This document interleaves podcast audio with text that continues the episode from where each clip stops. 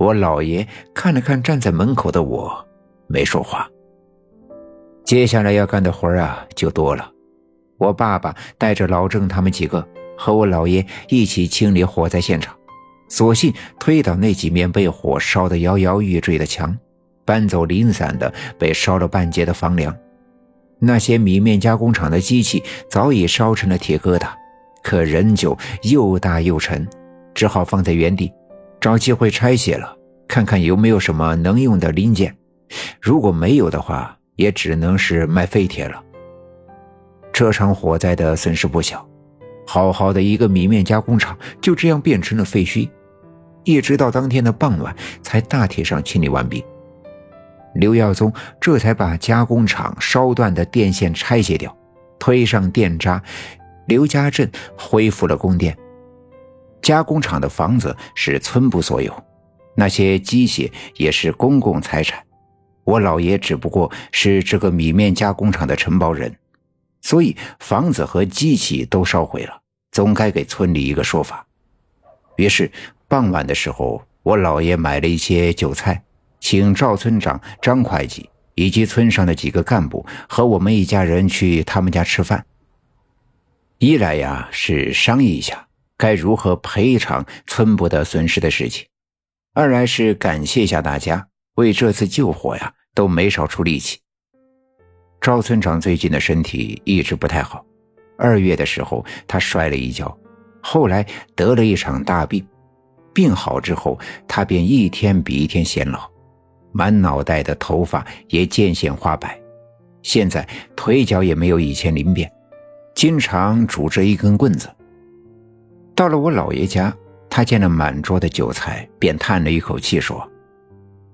哎，就说你这人吧，就是太好面子。出了这么大的事儿，你的损失也不小，还花这个钱干啥？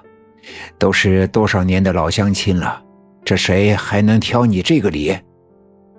也的确啊，像赵村长说的，都是多少年的乡里乡亲。平时我老爷的为人，在村子里，无论谁提起啊，都会竖起大拇指。如今出了这样的事儿，也是天灾人祸。谁都不愿看到。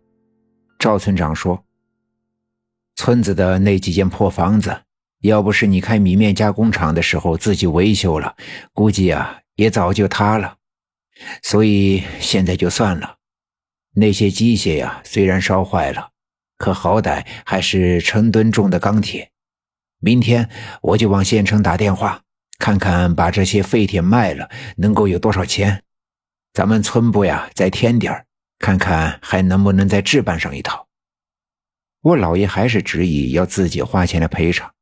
赵村长摆了摆手说：“哎，你就别跟我争了。你承包的米面加工厂也并不全是为了你自己赚钱。这东西啊，比平时咱们用石磨和碾子要快的很多。你平时的为人处事，村子里的人呀也都看在眼里。我估计，就我这体格。”当不了多久村长了，在我临退休前呀，最后做一次决定，我相信你们大家伙也不会有意见。说完，他环顾了一下在场的所有村干部，大家伙也都纷纷点头表示赞同。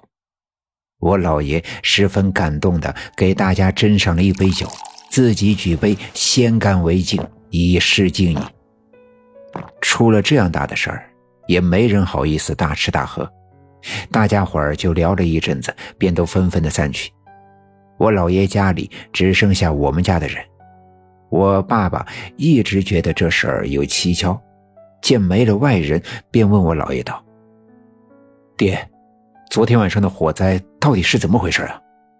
我老爷看了看正坐在炕边的我，说道：“哎，还得亏大勇这孩子呀。”昨天白天，这磨米的机器就有一些小毛病，我看问题不严重，就试着自己修理。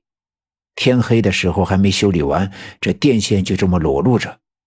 另外，加工厂也存了几袋没磨完的粮食，这加工厂的门锁不严，我索性就把那几袋麻袋铺在地上，打算在加工厂住上一晚。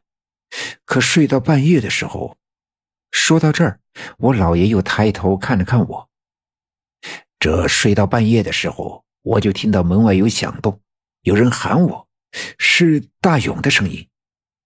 我就特别纳闷，寻思着这三更半夜的，这孩子咋还跑来我这儿了？这出门一看，吓了一跳，我看见老爷说到这儿，瞪大了眼睛看着我爸。我看见你妈了，大勇拉着她的手，就站在加工厂的外面。啊！